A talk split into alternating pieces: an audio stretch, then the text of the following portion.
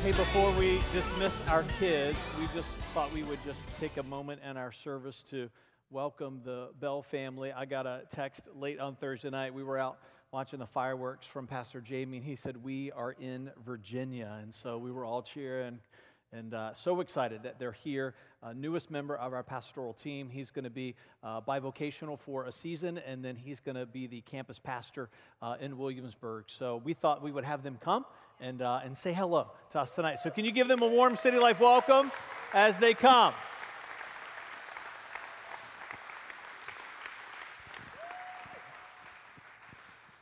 Thanks, Pastor Fred. Thanks you. Uh, thank you guys for allowing us to have a moment here to speak. This is my wonderful family. I know you've seen a picture of them uh, for the past couple weeks, but this is our beautiful little daughter, Rylan. She's a little firecracker. She's an amazing little girl. She wanted to say hi to you real quick. So, Rylan, you want to say hi? Hi. Okay, there we go. So, so this is Braden. He's our amazing son. He's our eight-year-old. He's uh, an incredible kid. He wants to be a pastor one day, and so he loves Jesus. He's living for the Lord. He's awesome. This is my beautiful wife, and uh, the, it's true behind every good man, there's a more amazing woman. And uh, I wish I was a better man just to show how truly incredible this woman really is. And so she's phenomenal, and we are so excited to be here. Uh, it's just incredible um, how this whole thing has worked out and what God has done. Uh, I don't think you could write it or predict um, what was going to happen a few months ago as God would begin to work in our hearts when we were in Missouri, working at a church there, and uh, just began to transition us. And we were like, okay, God, what is it you want us to do? And just amazing things began to unfold as we looked to Him, call it to Him, and uh, to Pastor Fred. And it's just been amazing to see what God does. And I just thought of Psalm 31 uh, just earlier, just thinking of it, that just, you know, how great is the goodness of God for those who fear Him. When you turn to Him, He just lavishes it on you in front and he blesses you in front of a watching world. And i just thought about that that in this time we were just uncertain and questioning things but god has then just as we look to him blessed us. And people that we know people in our family our friends they've seen god's blessing. Their faith has been encouraged. Our faith has been encouraged. We've been strengthened to know that god has a purpose and a plan. And we are so excited to be here with you guys serving alongside of you serving you and uh, helping this community and helping the community in williamsburg to know jesus christ and to give their lives to Him. And so, thank you so much for all that you've done for us, your prayers and uh, your kind gestures. And uh, thank you for everything. All right, we want to dismiss our kids so you can keep clapping. We'd like to make some noise for our children. They're heading out to workshop.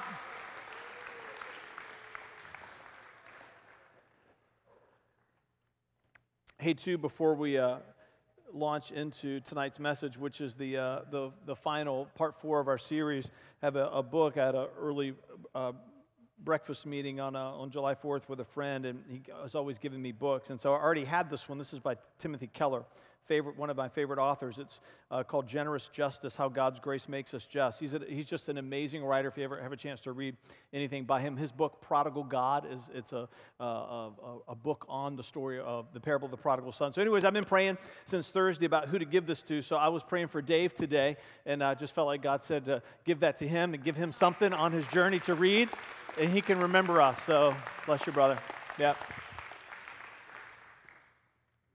So, part four, I hope that you have enjoyed this series as much as I have. I, it's, it's been a series, I think, where it's, it's, it's one of those times where I've been preaching to myself as much as I've been challenging you. And so I just, it's, I, I think it's been foundational for our church to talk about where we're going to go together in our future as disciples together. And so, you know, we've been having some fun playing off of this theme of the popular show uh, 24, who, you know, rumor has it they're supposed to come back out with that uh, this summer. So we'll, we'll see if that holds true. But we kind of been playing off of how the show works worked and borrowing from that to talk about a mission that we're on, that you and I have a mission that we're called to, a mission to being and making disciples. That's Revelation 12 11. We kind of did a big recap on that last week, so you can listen to the podcast if you want to get up to speed on that. And also the notes for all the sermon uh, series are up online. I gave the last two uh, today to Ryan, so he's going to get those up on the web. But we have a mission, time is short, and evil must not win. And Revelation 12 11 tells us that being and making disciples, it is our secret weapon. And this idea of a disciple is a biblical concept. It's not about what we do, it's about who we become. Now, is there a lot of doing involved in Christianity? Is there a lot of doing involved in being a Christ follower? If you're a devoted follower of Christ, you know that we like to say here at City Life that we're going to ask you to break a sweat in a spiritual sense. There's work to be done. But the work that we do, the effort that we give ourselves to, it's about an end game, and the end game is being someone. The end game is the person that we become. And so we have introduced to our church 24 virtues. Now, we get these out of what George Wood calls the five great growth lists. I list those in the notes of the outline. So, again, you can download that if you want to check that out. And if you overlay all five of those great growth lists and take out the ones that I think overlap, these are the 24 I think we end up with gentle, self control, persevering kindness, goodness, wisdom, faith, truthful, merciful, hospitable, and patience, devoted, meek, emotionally honest, desiring righteousness, peaceful, faithfulness, humble, serving, fervent, joy, hope, love, and affectionate. We said last week if we painted with words, this is the portrait of a disciple of Christ, and this is the person that all of our efforts, the sweat that we break in this journey as a devoted follower of Christ, we're working to become this person that's painted for us in these five great growth lists. The disciple we want to be, the disciple that we want others to become, it's spelled out in the story of these 24 virtues. 1, 6, and 12 is how we get there. If you've been a part of the City Life Church, you know that the one is our message. We call it heaven now, heaven forever. It comes from John 10 10, where Jesus said, I've come that you might have life and have it to the fullest possible measure. Psalm 27 13, I would have lost heart if I had not believed that I would see the goodness of the Lord in the land of the living. It's the great promise that He gives to you, it's the great promise that He gives to me. We believe in a life that is both full and forever, that eternal life is measured on the time continuum, but also the depth continuum. That's the one. It's his big promise. And if I want to have that, I've got to fulfill the six. And the six are his great commands. I think all the teachings of Jesus can be distilled and can be grounded in his six great commands, where he says, Follow me, speaking of himself, love God, love one another, be ye therefore perfect, right? That's a mouthful. It just gives us pause, doesn't it? His mercies are new every morning. Go into all the world and be filled with the Holy Spirit. And we take those, those six and we restate them in a way that maybe helps us to understand what they look like. It looks like devotion to Christ. It looks like intimacy with God. It looks like the care of one another. It looks like an appetite for personal transformation, which means that we never have the freedom to say, This is as far as I'm going to go. We don't get to retire spiritually. It means that there's diligence in ministry that we're busy in building the kingdom of God. And it means that we're seeking a life empowered by the Holy Spirit. And if I want to fulfill those six, then I've got to walk in the 12. I'm going to show that list in just a few minutes. Those are the pathways. If I want to have the one, I have to fulfill the six. And if I want to fulfill the six, I've got to walk in the 12. And when you do that, when you give your life to that journey, when I give my life to that journey, we create an environment that enables those 24 to flourish. Now, we're going to be talking about in the years to come, we're going to break down those 24. We're going to teach on all 24 of those things. We're going to make some more probably practical connections between things that you can do to help those 24 operate in your life. But we're starting the series by just making this blanket statement. It all begins with an environment, that you have to create a spiritually healthy environment in your life in order for those 24 to grow. We could teach you the practical things that you need to do, but if you're not creating an environment that enables them to flourish, then all that doing is going to frustrate you. Does that make sense? You create a setting and an environment for those 24 to flourish, and the 1, the 6, and the 12, they take us there. Now, in the series, we've been sharing some various proverbs because it reminds us it requires some effort. It reminds us that we just can't sit back and say, okay, God, I'm ready, do your work. There's, there's work that we have to do. Again, the work's not our end game. Being is who we are trying to become, but the doing gets us there. I love this one. Proverbs 24 says, The lazy man, the lazy woman, the lazy person will not plow because of winter. He will beg during harvest and have nothing. There's another one I, I, I found this week that that I have read before, I, I, enjoy it. It says, The sluggard, it won't, won't go out and work because there's a lion outside, right? The idea that you keep coming across in Proverbs is that lazy people always find a reason to not do what they're supposed to do. That, that lazy people will always find an excuse to not be productive. Now, those proverbs are given to us for, for lessons in our material life about work ethic, but they're also a metaphor for our spiritual life. There's work to be done.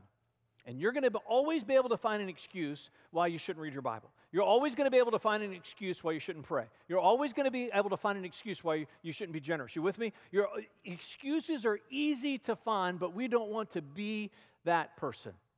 I, I found this little anecdotal story this week. I thought I would share it with you. It says after the dedication of his baby brother in church, little Johnny sobbed all the way home in the back seat of the car. His father asked him three times what was wrong. Finally, the boy replied, That pastor said he wanted us to grow up in a, in a Christian home, and I don't know, I want to stay with you guys. Hey, we don't want that to be the story for kids. You with me? We, we laugh at that, right? We hear that. We find the humor in that.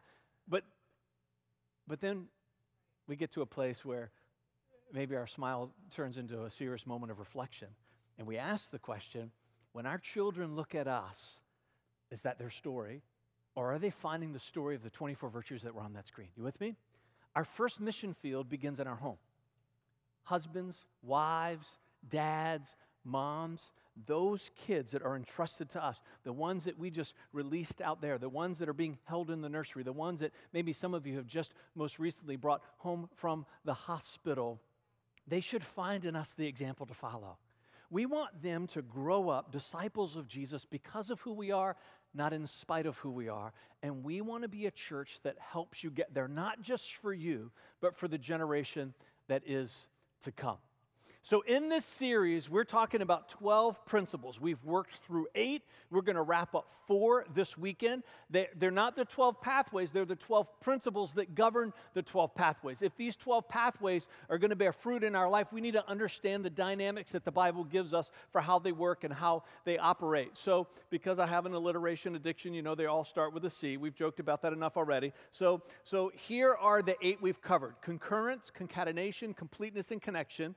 Then last week we did comprehension, conviction, covenant, and changelessness. Again, you can get that on the web. You can download the notes, but we talked about all eight of those in great detail as principles. And we're going to do the last four tonight that will bring us home. And can I just say, too, that you guys are in for a real treat for the next couple of weeks because Pastor Justin is preaching next week, and he is an amazing. I, am telling you, what when he preaches, you, you should say, Well, I can't wait for my kids to be teenagers to be under that ministry. So, so he's. We're taking our summer break, and then, uh, and then the week after that, a good friend of ours, Danny Escobar, uh, who pastors a Latino congregation up in D.C., is going to be coming the weekend after. So the next two weekends, I'm just putting a plug in for those. Those are going to be great weekends together as a church family. All right, so we're going to do four tonight. You ready? All right, so just we've been doing a little recap. We've been just kind of getting your attention dialed in. And so we're going to do this. This is number nine. It is the principle of conspicuousness. The principle of conspicuousness. When we look at this list, we have some sense of feeling, well, of course, these are important for everyone and for anyone who wants to grow as a disciple because we have the mind of Christ. These 12, when you look at this list, if you are, devo- if you are a devoted follower of Christ, there is a self evidencing quality about them. Even if you don't understand everything about everyone, there is something inside of you that when you look at this list and says, well, of course, these are things that I need to be about if I'm a follower of Christ. So if you've got your Bible, you can turn there, you can flip there, press there, however you get there. And I'm going to start with Proverbs chapter 8. And I'm going to read verses 1 through 9. Proverbs 8, 1 through 9. Listen as wisdom calls out. Hear as understanding raises her voice. On the hilltop along the road, she takes her stand at the crossroad by the gates at the entrance to the town. On the road leading in, she cries aloud. I call to you, to all of you. I raise my voice to all people. You simple people, use good judgment. You foolish people, show some understanding. Listen to me. For I have important things to tell you. Everything I say is right, for I speak the truth and detest every kind of deception. My advice is wholesome. There is nothing devious or crooked in it. My words, listen to this part, my words are plain. They're conspicuously true. My words are plain to anyone with understanding. We're going to talk about who that is and why that's us as devoted followers of Christ. Clear, clear, it has clarity to those with knowledge. All right, let me jump over to Proverbs chapter 1. Proverbs 1, I'm going to start reading in verse 20. And I'm going to take it all the way to the end of the chapter. Wisdom shouts in the streets. She cries out in the public square. She calls to the crowds along the main street, to those gathered in front of the city gate. How long, you simpletons, you, will you insist on being simple minded? How long will you mockers relish in your mocking? How long, you fools, hate knowledge? Come and listen to my counsel. I'll share my heart with you and make you wise. I called you so often, but you wouldn't come. I reached out to you, but you paid no, atten- no attention. You ignored my advice, rejected the correction I offered, so I will laugh when you are in trouble. This is strong language, isn't it, from God to us? I will mock when your disaster overtakes you, when calamity overtakes you like a storm, when disaster engulfs you like a cyclone, and anguish and distress overwhelm you. When they cry for help, I will not answer. Though they anxiously search for me, they will not find me. For they hated knowledge and they chose not to fear the Lord. They rejected my advice and paid no attention when I corrected them. Therefore, they must eat the bitter fruit of their living, of living their own way, choking on their schemes. For simpletons turn away from me to death. Fools are destroyed by their own complacency. But all who listen to me, listen, this is a great promise. For all who listen to me will live in peace, untroubled by fear or harm. God loves us enough to take us wherever we need to go to get our attention. He loves you enough to let you go through the hardships that we need to go through, that I need to go through to learn the lessons that we need to learn. There is this idea of the principle of conspicuousness that when we look at that list of 12, God says to you and He says to me, if you're not doing these things, you take on the responsibility that you bear for the hardships that you find yourself in if you get there through your own disobedience. Now, there's suffering that we come to in this life. It's another sermon for another time. You've heard me call it before redemptive affliction, right? It's the suffering that we do in innocence, but there's also suffering like we read about here in Proverbs. It's because of our direct disobedience to God. You and I are without excuse when it comes to this list of 12. It's not as though that when we look at this list as devoted followers of Christ that we have the freedom to say to God, God, I just didn't know. Because he gives us texts like this in Proverbs. He says, Hey, my spirit is like it's standing on the street, following you around all the days of your life, calling out to you with a loud voice that's impossible to not hear. The only way we not hear it is if we're walking around like this. You with me? But God says to you and He says to me, I've shown you the way. You've got to be the one that chooses to walk in them. Now, I keep referring to this idea of, of if you're a devoted follower of Christ, they're conspicuous because Paul tells us in 1 Corinthians chapter 2, he uses this great phrase about us having the mind of Christ. And if you read that text, we're not going to go there, but if you're a note taker, you can write it down. That there's some things that seem like foolishness to people who aren't devoted followers of Christ, but then to those of us who are devoted followers of Christ, there's a plainness to them because the Spirit of God, when you make a vow of devotion to Christ, we call it you take your first spiritual breath. We believe that the Spirit of God comes and lives inside of you. It renews your mind. It enables you to begin to discern things that for you before were undiscernible. As a devoted follower of Christ, the same Spirit of God that created the world in the beginning of time lives inside of us. The same power that raised Christ from the dead lives inside of us. And He's loud. Are you with me?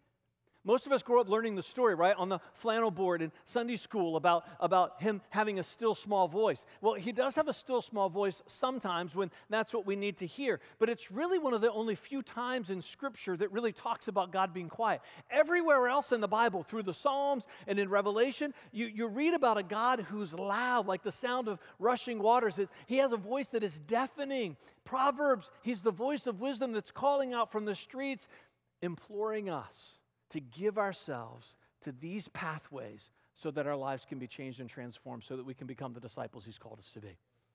Scripture, prayer, worship, fasting, relationships, gathering, reaching, accountability, stewardship, generosity, rest, and service. You can find them on our website as our core values. These are our pathways. This is the doing part of Christianity. These are the 12 that I must walk in if I'm going to fulfill the six and have the one and create an environment that allows these 24 virtues to flourish in my life. And throughout every year, we're always peppering our sermons with these pathways in different ways. When we get back from, from vacation, we're going to launch a new sermon series called Mayhem. You ever seen the, the Allstate commercials? You know, don't you love? I love those commercials, right? Love the one with the banner or the teenage girl in, in the parking lot. So we're going to do a series. I think it's going to be about eight weeks entitled Mayhem, and we're going to talk about uh, about avoidable problems that you can have in your life. And so I think we're definitely going to talk about rest as one of those because that's one of the reasons why I think a lot of us have problems in our life is we're giving ourselves the rest that we need. So we're going to hit that and some others. So we're going to have some fun with that series. But those are the 12. The principle of conspicuousness. Now let's talk about the principle of confrontation. I like this one. This is an important phrase for us as a church. The blood of Jesus is an impenetrable veil of protection that can only be breached through our sin or his sovereignty. I want to read that one again. The blood of Jesus is an impenetrable veil of protection that can only be breached through our sin or his sovereignty. I'm going to read Psalm 91 in just a minute, but in 1 Peter 5 8, Peter tells us that the devil is like a lion roaming about seeking whom he might devour. And then in Matthew 4, we read this powerful statement where it's after Jesus was baptized, it says that the Spirit of God is the one that led him in the desert to face Satan. And that's, it gives us some pause, doesn't it? That it's God who took him there. Now, we read about temptation in the Bible, and we know the book of James tells us that God will never tempt us, but he most certainly does test us. And the difference between temptation and testing, it's not semantics, they're very strong definitions. When you tempt someone, you're hoping they fail.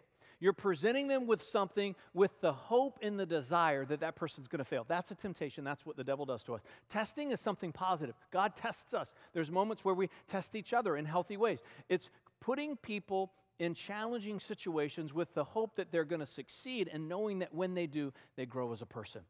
God is going to test us a lot all the days of our lives and the devil's going to spend his time trying to tempt us. Now, if you're here tonight and these 12 pathways have not been a part of your journey, maybe you've been with us for this series and something inside of you is saying, I know that I need to get busy on my journey and being a disciple. When I look at that list of 12 things, too few of them are active in my life. There's a principle of confrontation that says that, hey, the devil is going to try to resist you. Evil is active in this world and is going to try to keep you from doing the things that God wants you to do. He's going to try to stop you from becoming the person that you're supposed to become. And whether it be a moment of temptation that evil presents to you, or whether it be a moment of testing that God brings you in, there is a confrontation that we're going to step into at times in our lives. And we're teaching on this tonight. It could be a whole series unto itself, not so that you are afraid of those moments, but so that you're empowered, so that you know whether or not God takes you there, like He took Jesus there, or whether it's a moment of temptation, like it was again with Jesus in the Garden of Gethsemane when the devil sought Him out, that there should be a sense of confidence if you're a devoted follower of Christ, that the blood of Christ that was shed for you and I is an impenetrable veil of protection. We don't have to go through life afraid of what the devil can do to us because he can't do anything to us unless God gives permission or we step out into a place of rebellion and make ourselves spiritually vulnerable. It shouldn't frighten us, it should cause us to feel empowered. Does that make sense? That if I choose well, I minimize the influence that evil can have in me. And if even in my innocence I find myself in a place of testing, well, then you're there through the sovereignty of God and you find hope in that because you know that He's never going to put you in a situation that's beyond what you can bear. If you're new as a follower of Christ, you should be ready that the evil that's active and at work in this world is going to try to derail you. It's what he does. We don't believe the devil's the boogeyman or the things that you read about or see on TV, but he is real. The Bible tells us that he's a real entity, that he was an angel that at one point was in heaven, and when he fell in a moment of rebellion and many angels followed them, we believe that those are real entities and real beings. They're real spiritual beings. They're whatever you want to call them, evil spirits or demons, it doesn't matter what you name them. We just know that it's the reality. They exist in this world. And they exist in this world to thwart God's plan and to stop you from becoming the person that you're supposed to be. But we have a secret weapon. It's us being the disciple that we're supposed to become. And we need not fear the evil that's in the world because we know that greater is he who's with us than he that's in the world.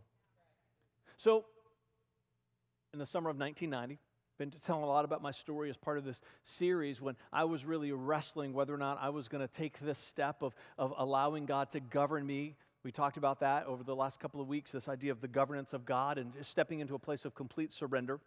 And so I told a story last week about when I was living in Shockoe Bottom on North 19th Street, and, and I had not made that decision to become a follower of Christ yet. And so one day I was there. During the day, I was a bartender, and so I would be up late at night and then sleeping during the day. And so all my roommates, they had real jobs, and so they were off uh, at work, and so I'm asleep, and then all of a sudden I'm awakened because I hear the front door open and close. And so when I, when I wake up, I was surprised I couldn't move, I couldn't, I couldn't talk and I had this intense feeling of terror. Now, I know that there's medical descriptions that can explain moments like that, and, and, and, and maybe that was part of it. I, all I know is that I'm going to tell you about three experiences that I have that have solidified in me that evil is real in the world. And so there I'm, I'm laying and I have this sense of there's an evil entity in the room with me. And I'm just, I'm petrified and I'm terrified. And it lasted for several minutes. And so finally it goes away. And then you begin to rationalize and justify it. You know, I must have just been a bad dream. And eventually I drift back off to sleep. Several weeks later, I'm upstairs. It's in the middle of the night. And the same thing happens. I'm awakened. And this time I have a distinct feeling that there's three entities that are standing at the foot of my bed that are mocking me. And if I could have cried out for one of my friends, I would have done it but I couldn't. I couldn't talk, I couldn't move, petrified and terrified. Same thing happens, it goes away, and I just say, yeah, it's just in my mind. You know, it's just a bad dream. So months go by, and in December of 1990, I make a vow of devotion to Christ. I move out of that because sometimes you got to take practical things, right? You got to get yourself in a healthy environment. We talked about that in the series that bad company corrupts good character. So I moved out of that house, moved back in with my parents, and was trying to get my life back on track and started going to the church where they attended. And so uh, one afternoon, I was resting, and no one was there, and uh, all the same thing. I hear the front door open to the house. It wakes me up. Can't move, can't talk, and I have this sense of a, a presence that comes into the room laughing and mocking and saying things to me like, Who do you think you are? You're never going to change, right?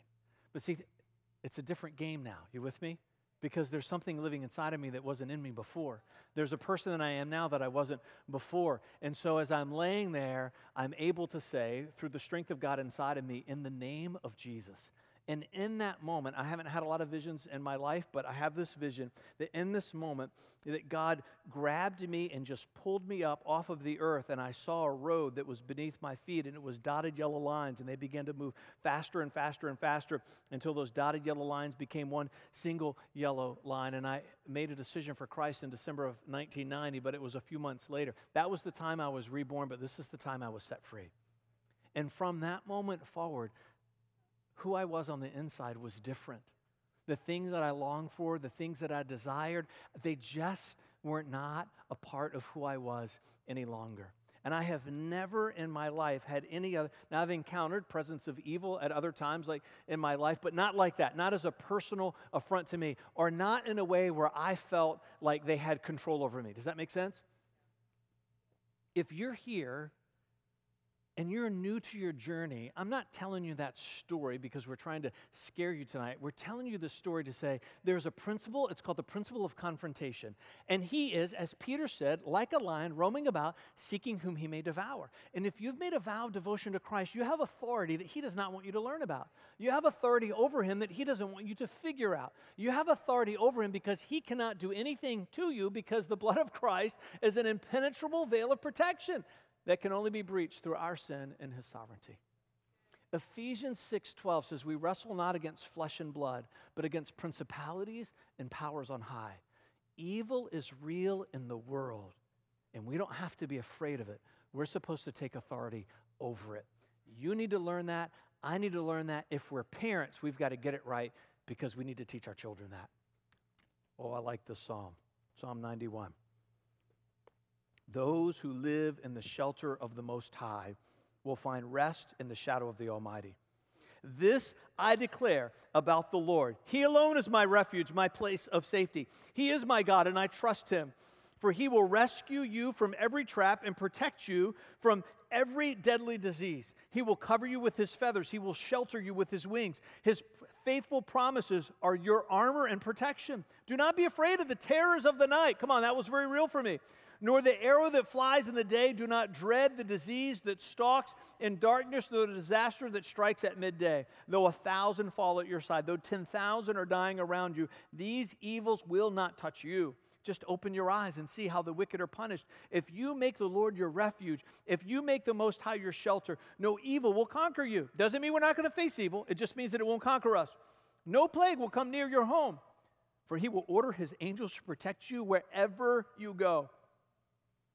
They will hold you up with their hands so you won't even hurt your foot on a stone. You will trample upon lions and cobras. You will crush fierce lions and serpents under your feet. The Lord says, I will rescue those who love me. I will protect those who trust in my name. And when they call on me, I will answer, and I will be with them in trouble. I will rescue and honor them. I will reward them with a long life and give them my salvation. I hope that's a psalm that you spend a lot of time reading in your life, and it should be a psalm that you share with your kids. You want them to grow up with a sense of confidence and who they are as a devoted child of God. All right, the principle of centrality. I'm just going to touch on this one, the principle of centrality. Matthew 6:33 says, "Seek ye first the kingdom of God and his righteousness." Or you could say, make being a disciple the priority of your life. Seek ye first the kingdom of God and his righteousness, and all things will be added unto you. It's the principle of centrality. If you put the first things first in your life, so many other things just work themselves out.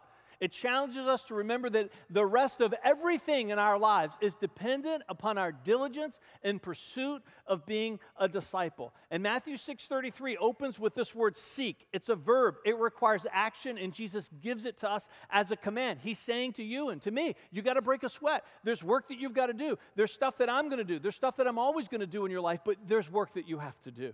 And that's hard for us sometimes because our whole Christian journey begins with God being the initiator. And sometimes we fall under the deception of the myth that says, well, if that's how it began with me, then I'm going to wait for God to initiate with, for me with the rest of my life. And you're going to be waiting for a long time and you're going to miss out on a lot because it changes. John 6 44, Jesus says, No one can come after me unless he who sent me draws him. But then you get to James 4 8, it doesn't contradict it. It talks to us about the change that we undergo from when we were away from God to becoming a child of God. James 4 8 says, Draw near to God and he'll draw near to you. Your journey as a follower of Christ begins by God initiating with you because you don't have the capacity to initiate with him. Even if you thought it was your first thought, God put it there. But once you're born into the kingdom, once you become a part of the family of God, once you take your first spiritual breath, guess what he says to you and me? Okay, now it's your turn. He still initiates with us. He still comes after us. He still chases after us. But there's also times where he steps back and says, No, hey, it's your turn to pursue me. It's a reciprocal relationship. And this idea of the principle of centrality means that it's incumbent upon you, it's incumbent upon me to get these 12 pathways working in our lives. It's the way that we engage, it's the way that we initiate, it's the way that we pursue. There might be some things in your life that you're frustrated about that haven't happened, or maybe you're frustrated because they are happening. And God's saying, hey, if you would just focus on these pathways, a lot of that stuff would just take care of itself. I was praying through the, this message this week and I thought to myself, I wonder if sometimes I'm just too nice as a pastor. I wonder if sometimes I'm just too nice. I, I wonder if sometimes when people call, and I love those calls, we put my phone number is not private, we put it out there. If you, we take our calls, we answer them. Facebook, however you want to get in touch with us. But I wonder sometimes when people call me and they're having a problem, if I shouldn't start the conversation. Well, well I, want, I want to hear about your problem. But before we go there, I'm going to send you a list of 12 things. And I want you to look at that list and I want you to tell me honestly how active those 12 things are in your life. And then we'll talk. I'll call you back. I, I might not hear back from those people. I recognize that, right? But what if they send that list back and they go, you know what, Fred, I tell you the truth, maybe only one of those and maybe sometimes. My response would probably be, right? Well, I'm going to give you three. You do them. I mean, like your life depends on it for the next 30 days and we'll just let's just see what happens. You with me? So much of the junk in our life, it's because we're not honoring the principle of centrality. And I'm not saying that if you give your life to these 12 pathways, you're going to be an, you're going to live a trouble-free life. We know that that's not true. I'm just saying I want all the trouble in my life to be trouble that God sends me to test me. I'm just I'm tired of my trouble being from my own foolishness. You with me? There's just a refreshing to know as you look forward into your tomorrows. I know that trouble is going to face me, but I just want it to be less because of my own stupidity and more because of His sovereignty. That's what I want my journey to be about.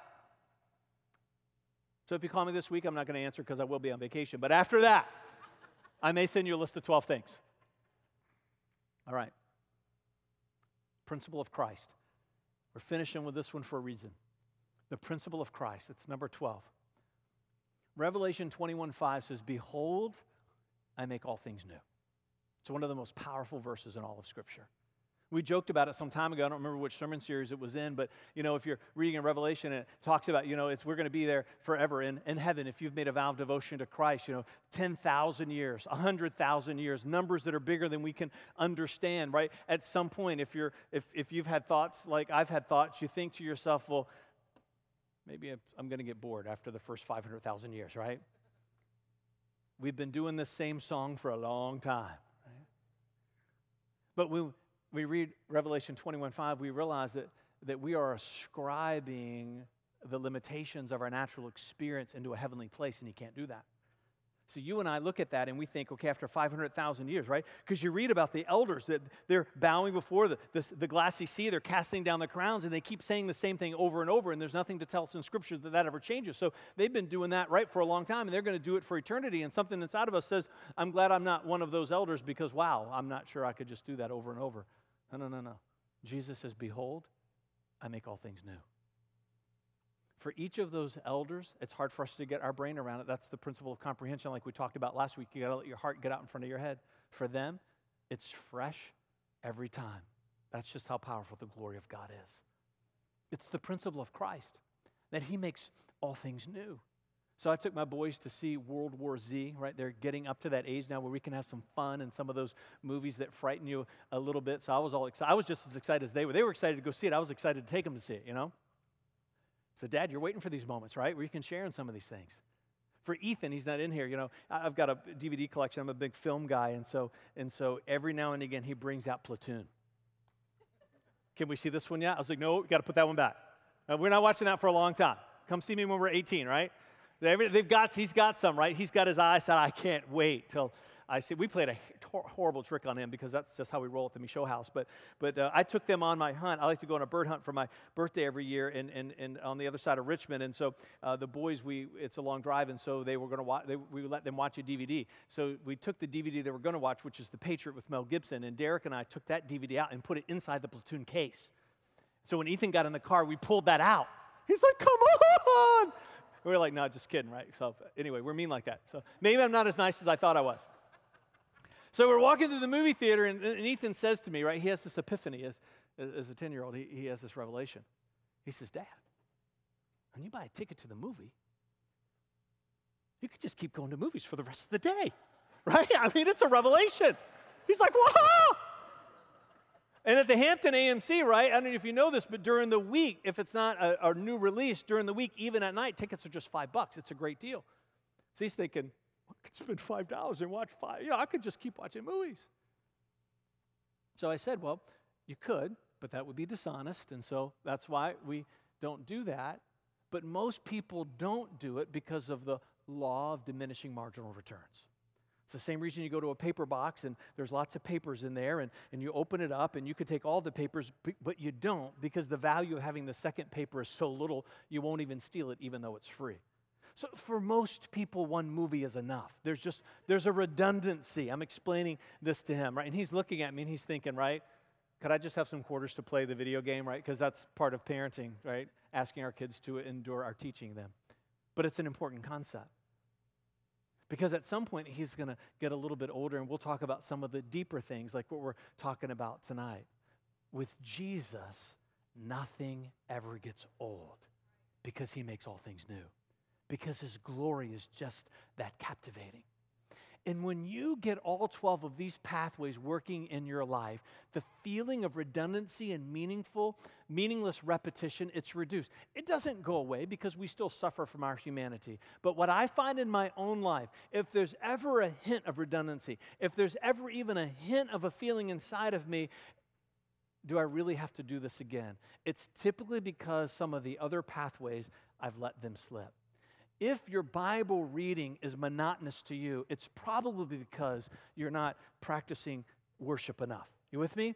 If your Bible reading is getting boring, it might be because you're not reaching out to other people enough. That's the principle of connection that we talked about in this series. The more you get all 12 of these operating, it just takes this feeling of repetitiveness all the way. It doesn't get rid of it because we're still human, but it releases us into this life of the presence of the glory of Christ, and we just can't wait for the next time we get to do it again. I'm going to invite the worship team to come back up. I know we're a little bit off the clock, but I want to read this to you, and then we're going to sing the song, and we're going to close the service by praying for Pastor Jamie and Michelle. Come on, isn't it great to have them here tonight? 2 Kings 5. I'm going to start reading in verse 9. It says So Naaman went with his horse and chariots and waited at the door of Elisha. Now, he's a Aramean. He's from the, the, the, the, kingdom of Aram. He's a powerful military leader there. He has leprosy, and he's heard that there's a man by the name of Elisha who is an Israelite who has the power to heal. And so he gets permission from the king to go and to seek a healing that he needs. So he's waiting at the door of Elisha's house. But Elisha sent a messenger out to him. This is a noble man, right? He's, he's, he's used to protocol, and protocol is that equals meet equals. You don't send a lesser to a greater. But Elisha, he sends one of his messengers out to him with this message Go and wash yourself seven times in the Jordan River, and then your skin will be restored and you will be healed of your leprosy. But Naaman became angry and he stalked away. I thought he would certainly come out to meet me. I expected him to wave his hand over the leprosy and call in the name of the Lord, his God, and heal me. Aren't the rivers in Damascus better than any of the rivers here in Israel? Why should I, why should I wash in, wash in them and be healed? So Naaman turned and went away in a rage. But his officers, come on, you and I need some friends like this. His officers tried to reason with him and said, Sir, if the prophet had, prophet had told you to do something very difficult, wouldn't you have done it? So you should certainly obey him when he says simply go and wash and be cured. So Naaman went down to the Jordan River and dipped himself seven times. I like that he had to do it over and over. There's a lesson in that for us. As the man of God had instructed him, and his skin became as healthy as the skin of a young child. He didn't just get healed of his leprosy, he got restored to a skin he had not had since he was an infant. And he was healed. It's a powerful story, isn't it? Stand with me.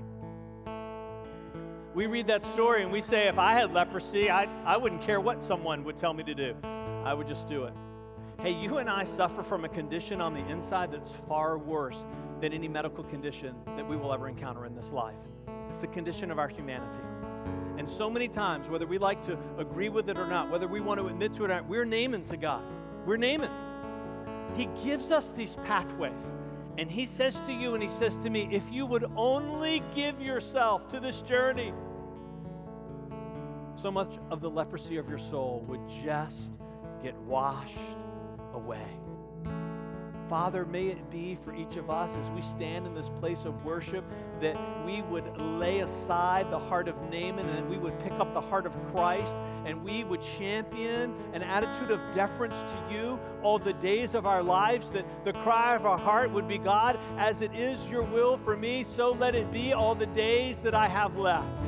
Whether it be to say no to what I need to say no to or yes to what I need to say yes to, that you are the great, mighty God. You are Jesus, the great and final prophet of the world, and you have instruction that you want to give to us. Whether you speak it to us directly, whether it comes through a servant, whether we read it in your book, that our heart would always only have one answer to you Yes, Lord, be it unto me as you desire in Jesus' name. Let's worship together. There's power Jesus. There's power in the name of Jesus. There is power.